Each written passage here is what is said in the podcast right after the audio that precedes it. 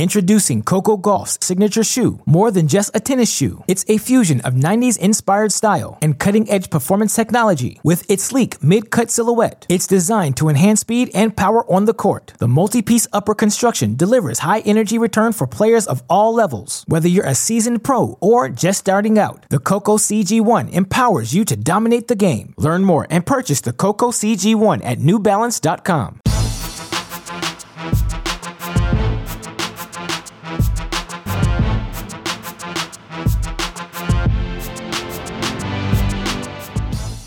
Welcome to the mini break, your daily podcast for the biggest storylines, results, and controversies from the tennis world. Today is Wednesday, January 6th, and here's what I mean by that. Now, we here at Cracked Racquets realize we have not done the best job keeping all of you listeners up to date on the early goings ons of the 2021 professional tennis season. There's a lot to monitor right now. Of course, we've got the three events going on, the WTA kicking off their action in Abu Dhabi, four top 10 players in the draw this week, as, count, as well as countless other top 50 women. So, of course, we want to talk about that action. We've also got two ATP 250s, one in Delray, the other in Antalya. And, of course, all of us wanting to absorb whatever tennis we can, get any data in the queue for us so that we know what to expect come Australia in February. And, of course, it feels like the regulations, the guidelines for these players to get to Australia changing each and every day. It's a fluid situation. And, of course, we're going to address that early next week with, with a guest I know all of you listeners will enjoy. But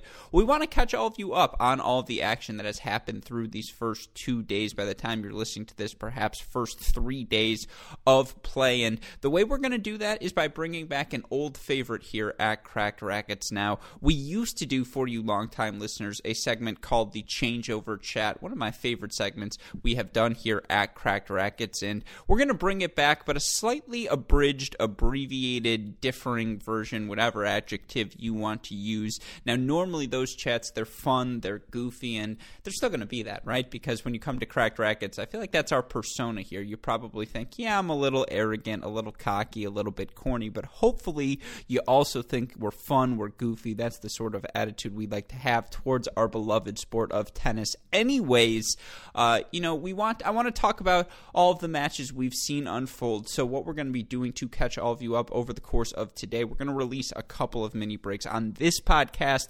I want to break down Wednesday's action. That is pretty much exclusively the matches in Abu Dhabi. I'll run through the results through Delray and Antalya Challenger qual or Challenger, excuse me, qualifying for those two events. Talk about the results we saw there, but I really want to lock in on a few of those matches in Abu Dhabi, and we're going to call it the changeover chat because you know for each changeover chat we'll have a brief chat, I suppose, about each of these critical or I suppose important uh, highlighted matches and run through the rest of the day's scores. And again, I'm going to do this through the first through uh, couple of episodes just to catch all of you listeners up. We will be getting our rotating cast of characters: Jamie McDonald, Matt Stakowiak, Judson Wall, David Gertler, uh, all of our friends here at Cracked Racquets and of course, some non Cracked Racquets personnel, media members, players uh, onto the podcast throughout the course of the season to break down all of the action. But again, to catch all of you listeners up, I want to launch our changeover chat, which I will do throughout the course of the year whenever I go Han Solo on these podcasts to break down all of the play that we have seen unfold. Of course, the reason we are able to do that day in, day out here at Cracked Racquets didn't think I was going to be able to sneak in a plug, did you? Jokes on all of you. Of course, I can sneak in a plug because who one wouldn't want to plug our friends at Midwest Sports, providing all of the best equipment, all of the best brands, at all of the best prices on their website, MidwestSports.com. You use our promo code CR15. Not only will you let them know we sent you there, but you'll get 15% off your order free, two day shipping on all orders exceeding $75, and best of all, a free can of Wilson Extra Duty tennis balls. Go to MidwestSports.com, use that promo code CR15. And again, we are so grateful for their continued support. The least we can ask you to do. Go support them as well. MidwestSports.com. The promo code is CR15. Okay, again, what I want to do here on these chats, I want to run through my favorite matches of the day. We're starting with Wednesday, January 6th matches. This is going to focus on a conversation really primarily around the results in Abu Dhabi. And again, so many top 50 players in action in that kickoff WTA event. We've already had a few upsets on our hands, and that's where I want to start. It was a battle of the K's in one of my favorite first round matches, a straight set match, but a match I think could tell us a lot about what to expect here in this 2021 season, and that was the battle between Veronika Kudermetova and Anett Kontaveit. And people on this podcast know uh, Anett Kontaveit has been someone I've been fascinated with really since the start of the 2020 season. That group of 24, 25 year old players on the WTA Tour. Of course, it resonates with me because I am also 25 years old. I was 24 years old last time when my fascination began. I think they're all, you know, around that 15 to 25 in the ranking spot where are they going to break through, become top 10 players, ascend another level in the game, compete for some of the biggest titles which you have to do in order to become a top 10 player, or are they just going to be players who make quarterfinals, who have deep runs, don't get upset in the first round, but, you know, don't have that consistency that upper ceiling of a top 10 pro.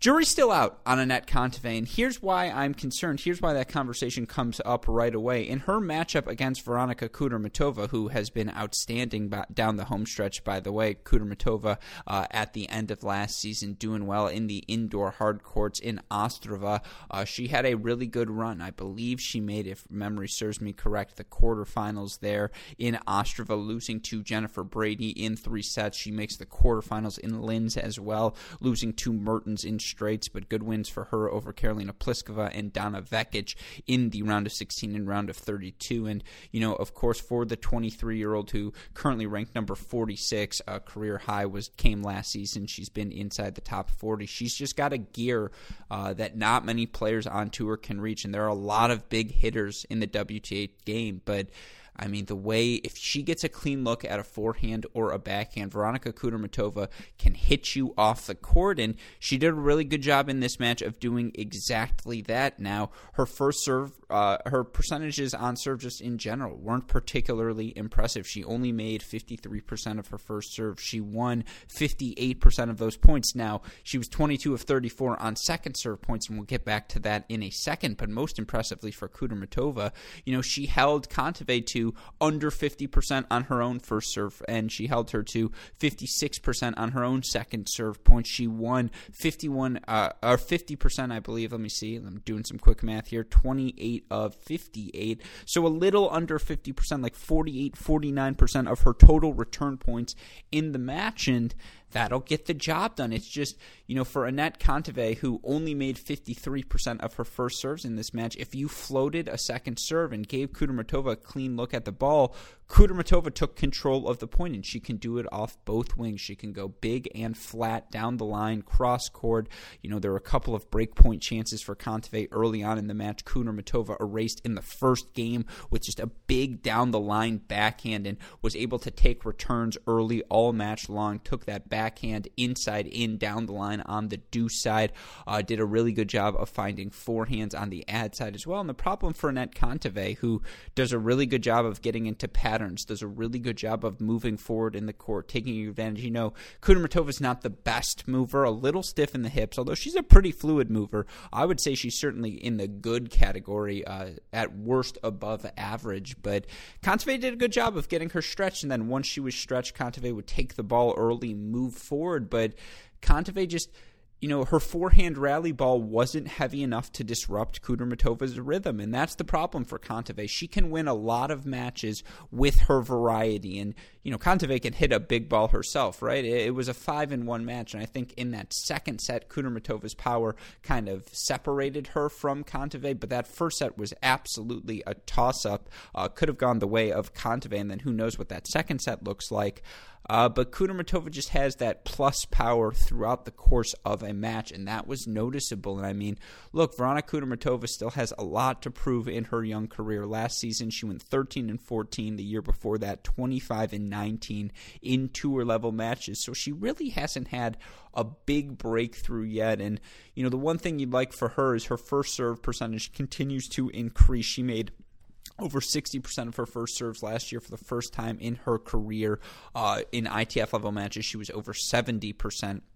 Uh, excuse me, she was at 54%, so I suppose not as good, but she was at over 70% win percentage on the first serve, over 66% in WTA level matches. The point being, her first serve, it's absolutely a weapon. She can hold serve with the best of them. She can play plus one tennis. She can take control of points, at least on hard courts, given how hard and flat she hits the ball and that's that's noticeable. She's a dangerous floater with the right matchup. If you see a you know Kudermetova Kerber first or second round matchup, maybe even third round matchup at the Australian Open, I probably lean Kudermetova just because she's got the weapons to really get Kerber stretched at this point. And I just think Veronika Kudermetova is dangerous. She's certainly trending up. Again, you know, in, in the Western and Southern Open, she makes the round of 16 before losing to Mertens. She loses to Swiatek uh, at the U.S. Open, which I don't think any of us consider a, a bad loss. She loses three sets to Martic, second round French Open, and then I already told you what she did down the home stretch. All things trending up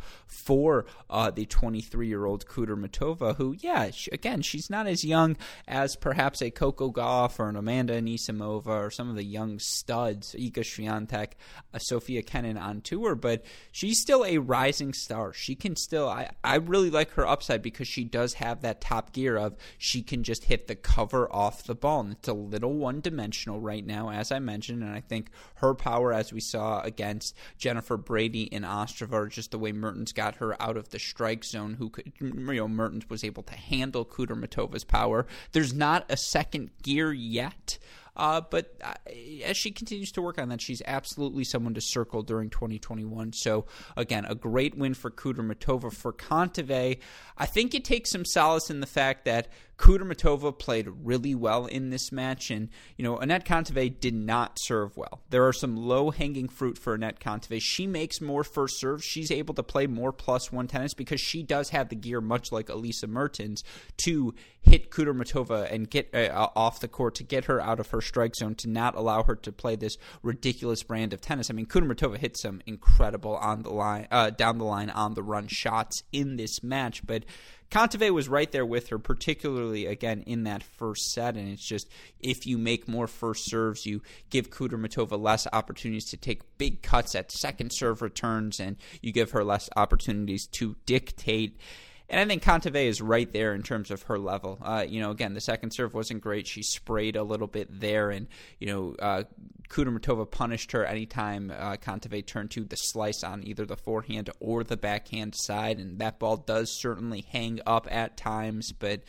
I think it's a fine start to Anett Kontaveit season on a quick surface like this. Uh, Kudermetova just able to hit through her. So I would say that is my summary of that matchup. Again, a really good win for Veronika Kudermetova. But if you're on the Kontaveit bandwagon, nothing to freak out about. She is still certainly, I think, poised to have a really, really good 2021 season.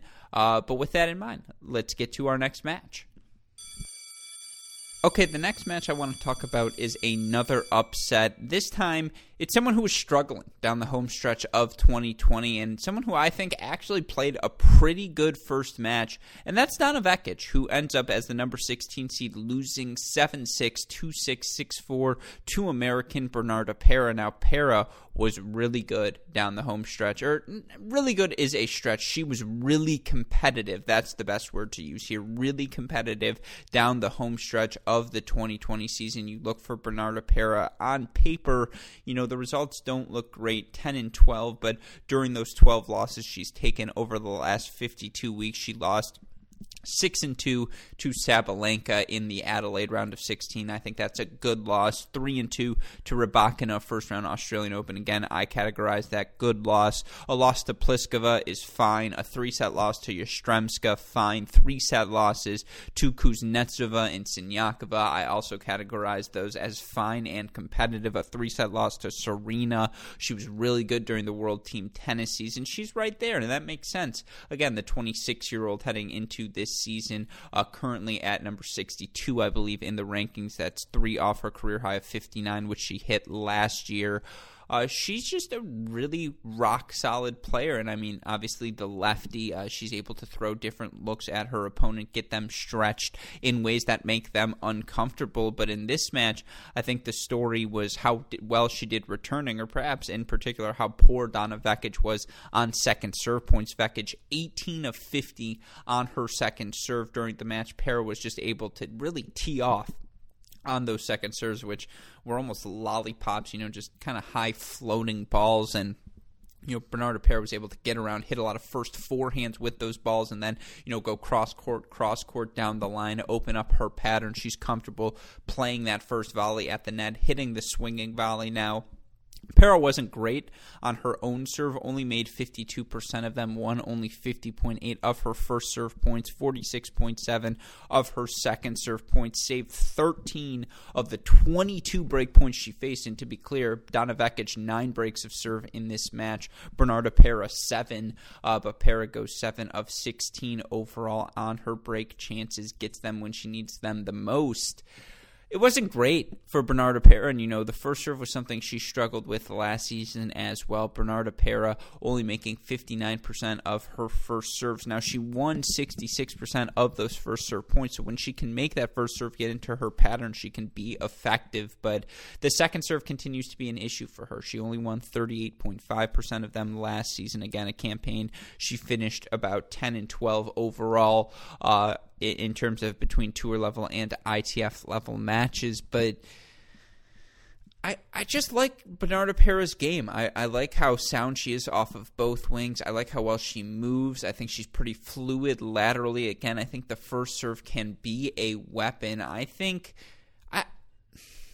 I don't think she's going to be making second weeks of Grand Slams. I think there are too many players more talented than her who can just hit the cover off the ball in a way she cannot. But she is always going to be a tough out, and that's exactly what she proved to be against Donna Vekic. And for Vekic, I mean, it's just the lack of confidence. You can see it in everything she does. And Donna Vekic still has so much natural talent. And I mean, when she's able to hit the ball cleanly, get into her patterns, play confidently you you just see all the elements of someone. You're like, oh yeah, that's why she made a quarterfinals of a slam. That's why everyone was so excited about her future when she broke into the top 30. But there are just a lot of players right now who can do the sorts of things she can. Ath- well, maybe they can't do exactly what she can athletically, but they're just more well rounded players who can also hit the cover off the ball and just have easier weapons they can turn to, easy patterns. You know, for Parrots, again, the serve out wide and then the plus one forehand inside out to the open court as a lefty on the ad side.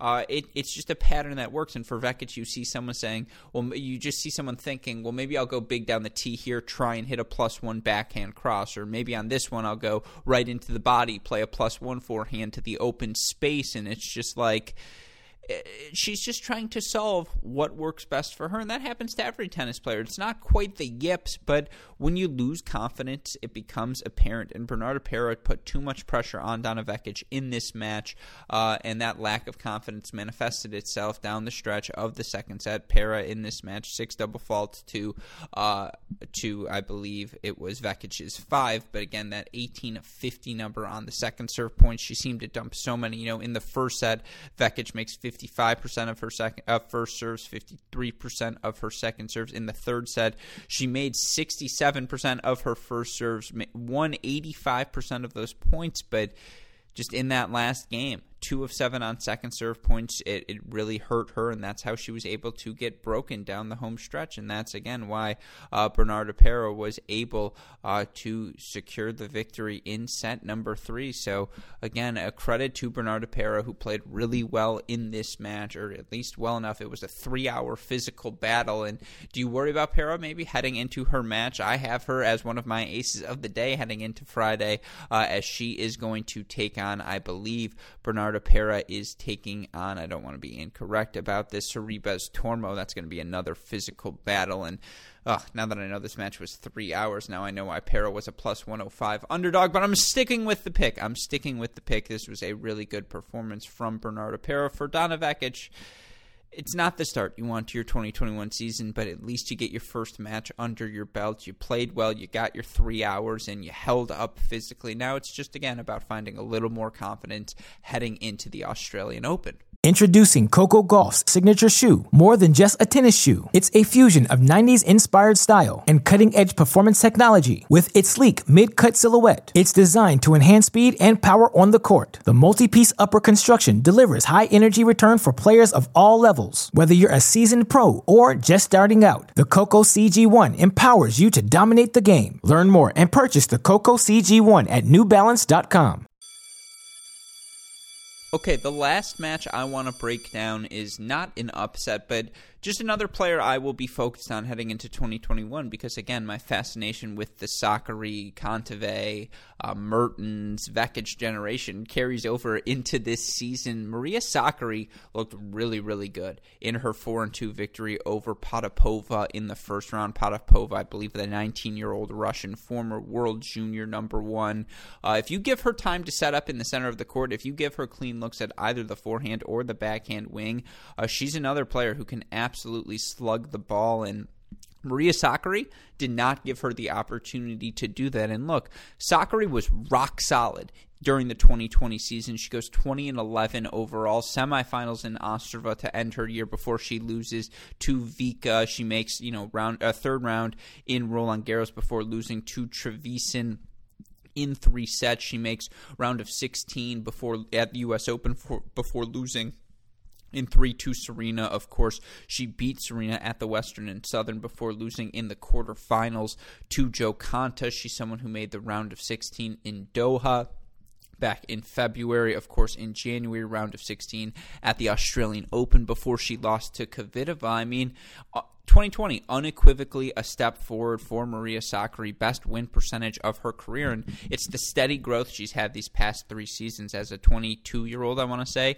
in 23 year old in 2018 she goes 25 and 24 in tour level matches. In 2019 she goes 31 and 23 in tour level matches, wins her first pro title, and then in 2020 2011 in pro level matches, that round of 16 at the U.S. Open, again the round of 16 in Australia. Australia as well. That's a jump for Maria Sakkari, it's because she's taking care of business in the matches she should win. Her losses down the home stretch, you know, again, of 2020, the loss to Kvitova in Australia, her other losses, Sabalenka, Sabalenka, Konta, Serena, Vika, you know, the loss to Kristyna Pliskova in Palermo, first match back post pandemic. I'm going to let that one slide. The round of 32 loss to Trevisan. She wins the first set 6 1, 8 6 breaker. She loses in the second. Should have won that match. That was a little bit of a choke job, no denying. But all of her losses no such thing as a good loss, but you can ex- understand, explain all of the losses she suffered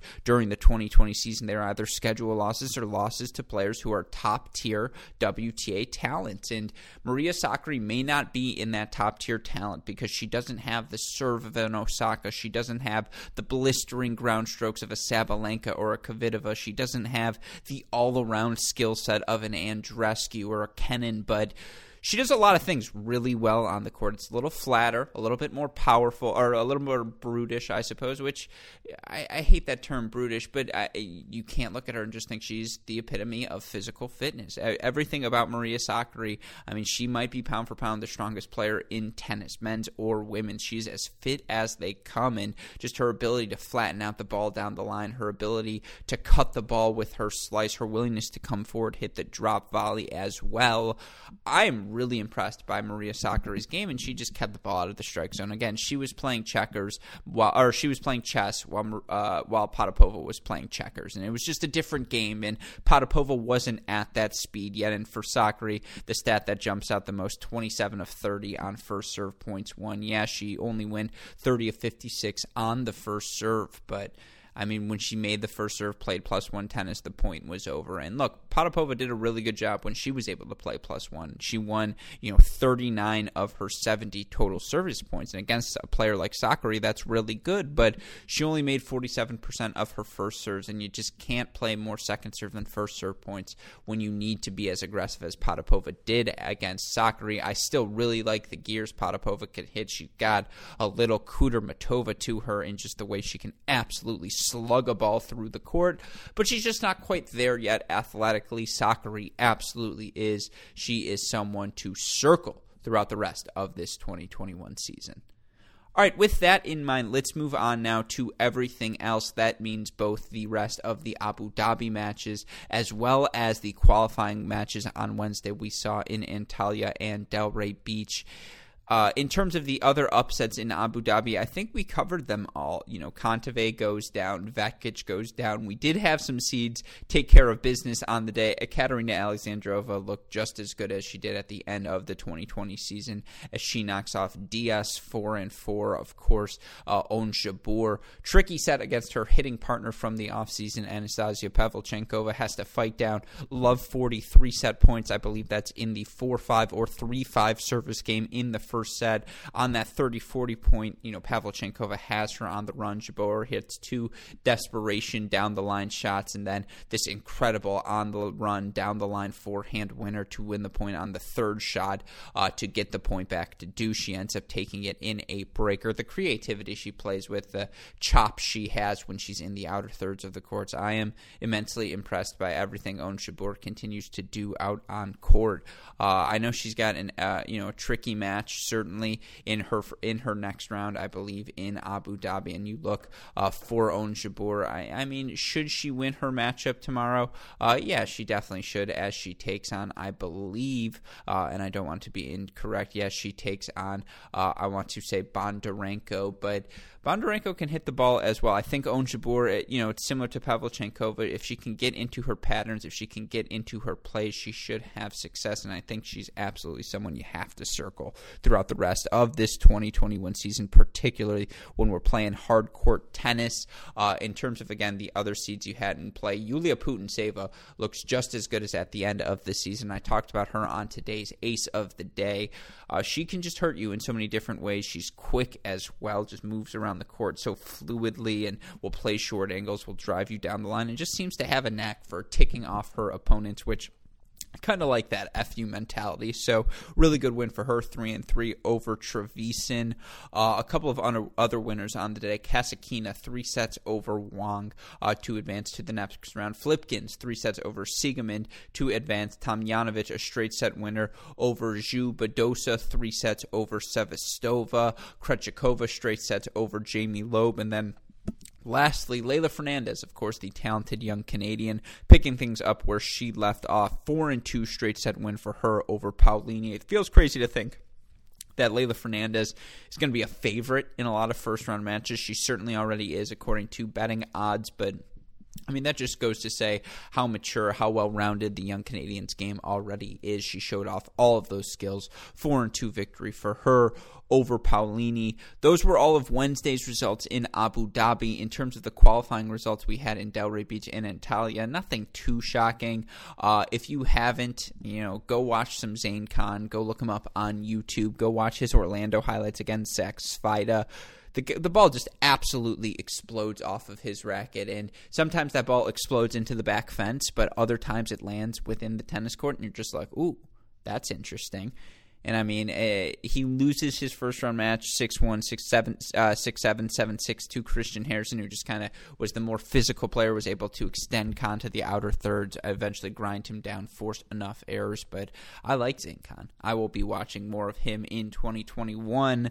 I said this is my last year to stay on the Kozlov bandwagon. He played exactly the match you think he played, losing 4 6, 6 4, 6 4 to Donald Young. Now, you know, it's not a bad loss. Donald Young can do his thing, but at this point, um, uh, I have nothing more to say on the Kozlov issue for now. Kevin King, good win for him over Giancarlo Oliveira, three and three victory to advance to the main draw, and then Roberto Quiroz, the former USC Trojan, great win for him, three and five to advance to and get through this qualifying draw into the main draw in Delray Beach. Uh, you look for Quiroz now; he has a first round matchup against Noah Rubin. That's certainly a match uh, Quiroz can win, uh, so that will be a fun one to watch here on Friday that was your Delray Beach qualifying action in terms of the action we had in Antalya. A bunch of them here, so I'm just going to read through the winners: Mokan, Verbinski, Miedler, Heliovara, Kuzmanov, Andreev, Vavassori, Bockinger, Pellegrino, Kavich, Katov, and Turker, all winners in the first round of qualifying. We had some main draw matches on Thursday to go along with some qualifying matches, so just so you guys know, Katov, Mokan, Kuzmanov, Bockinger, Verbinski, and Andreev all advancing into the main draw. Uh, we will focus on those other main draw matches on Thursday. On to the uh, the other mini break we are going to be doing today because again, as I mentioned on the top, we realize haven't done our best here to start the season. So to make up for that, I will be breaking down each of the first two opening days, Monday and uh, excuse me, Monday, Wednesday and Thursday. Hey, great shot to me. Wednesday and Thursday's action for mini breaks today, and then of course we'll end the day recapping Friday's matches once they are played to completion hoping to get back in the press room in Abu Dhabi. The time difference making it a little tough here on the East Coast, but we'll be able to hear from some of those WTA stars. And of course, again, if you've missed any of our content, getting you guys ready for the 2021 college tennis season. This week, we talked to Baylor Bears head coach Michael Woodson joining Chris Halliors and I on the Cracked Interviews podcast. Matt Stakoyak, Chris and I breaking it down on the Great Shot podcast, our next gen ATP 2.0 series. Some of you may be used to hearing that on this feed. That moved to our Great Shot podcast feed. David Gertler and I breaking down Brandon Nakashima. Really fun podcast. I think all of you will enjoy. And if you have missed any of that content, you can find it all on the website, crackedracquets.com. You need the more immediate updates Twitter, Instagram, Facebook, YouTube. We are at Cracked Racquets. You want to message me directly, I'm at Great Shot Pod. Shout out, as always, to our super producers, Max Fligner and Daniel Westoff, for the of an editing job they do day in, day out. Shout out as well to our friends at Midwest Sports. Go to MidwestSports.com, use that promo code CR15 to let them know we sent you there. And again, we are so grateful for their continued support. The least we can do, ask you to support them as well. But with that in mind, for our super producers, Fligner and Westoff, our friends at Midwest Sports, and all of us here at both Cracked Racquets and the Tennis Channel Podcast Network, I'm your host, Alex Gruskin. You know what we say? That's the break. And we will see you all later today. Thanks, everyone. Thank you.